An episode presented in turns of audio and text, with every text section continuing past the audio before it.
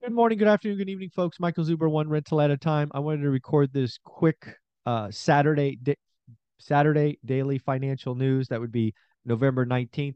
If you don't know, November 19th was an amazing day. We did an event in Fresno, California with 600 people. I think it was, I think it totaled just about 580 showed up. So shout out to everyone that was there. If you were there, do me a favor, leave a comment below. Let me know which the event was. Uh, yeah, I will. Uh, I will talk about the event uh, kind of in separate videos. Uh, actually, when I do my uh, Sunday video, I'll, I'll, give a little shout out to everybody. But yeah, it was an amazing day. Uh, I drove up, got up 4 a.m., got there by 7:30. I did my daily financial raw notes post at 7:30 in Fresno, and then I turned around, came home, got home, got to bed about 1 a.m., and we're back at it today for you. So again, it's a it's a lot of fun doing this with you. Hope you enjoy it. So a couple of notes that I got: uh, rent growth I read an article about rent growth slowing. There's a lot of talk about rents falling and a lot of talk about, you know, Jeremy Siegel saying the Fed's doing this or that, you know, whatever. Uh, again, nationally speaking, rent growth is the slowest in 18 months. Slowest. But it's still up 4.7% year on year. The average rent across America is $1,734. Rents are up 23.5%. What I would tell Jeremy Siegel, who is all kinds of mad, is um, I agree. The Fed is looking at data in the rearview mirror, but they also were looking at the rearview mirror when they were saying rents were up 3%.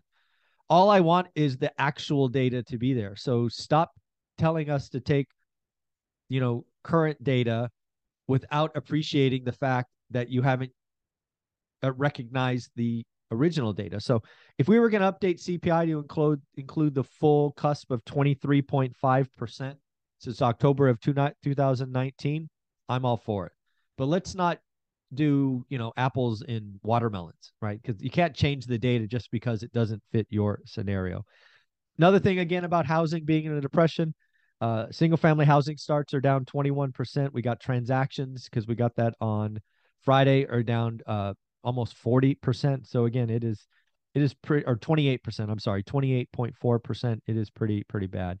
On top of that, we've got days on market um, greater than 120 days. You you typically see a discount of 15%. Again, folks, remember we're talking about days on market being the thing that you and I use to write disrespectful offers. Again, for shout out Patrick Bet David. Uh, he quoted that. I want to give full credit to uh, to him. I think that's exactly the word to use. Please don't do it on first day listings. Uh, that's that's rude. That's not smart. Uh, but yeah, something gets old, aged, no no showings, go nuts. It uh, it is a great time.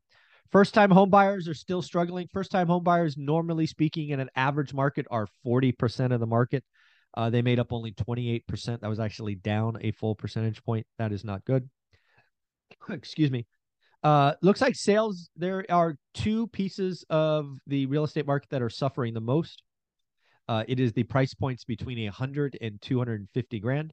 Uh, that is most likely because we have uh, lock in, right? Interest rate lock in. People are not selling their first homes; they're just staying put. And then over a million dollars. Uh, this is again is something that I have been pointing at, and actually why I think uh, eventually the median price will be distorted, because again, median is the middle uh, I believe there will be great distortion in what is often called luxury, kind of 2x the median price for your market. So, again, something to watch out. Uh, more layoffs this time at Carvana. Uh, Carvana announced 1,500 uh, layoffs. Um, the last thing to kind of talk about that I read on Saturday was Barry Sternlicht. Barry Sternlicht uh, is saying the Fed is committing economic suicide. Uh, let's not forget that Barry has been on CNBC. He's one of the billionaires out there. Barry is the CEO of Starwood Capital Group. I wonder, I seriously wonder, does Barry and Starwood Capital Group happen to have some bridge debt, some variable rate debt without rate caps? Does he perhaps have some debt that is lit a fire under his balance sheet and or income statement? The liquidity in the market is drying up for hotels and retail.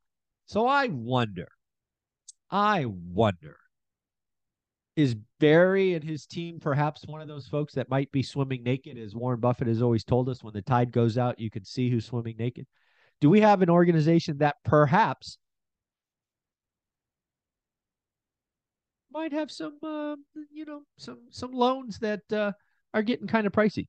So kind of interesting. Uh, and then kind of the week ahead, we got uh, Monday, we have earnings from Zoom, Dell Technologies.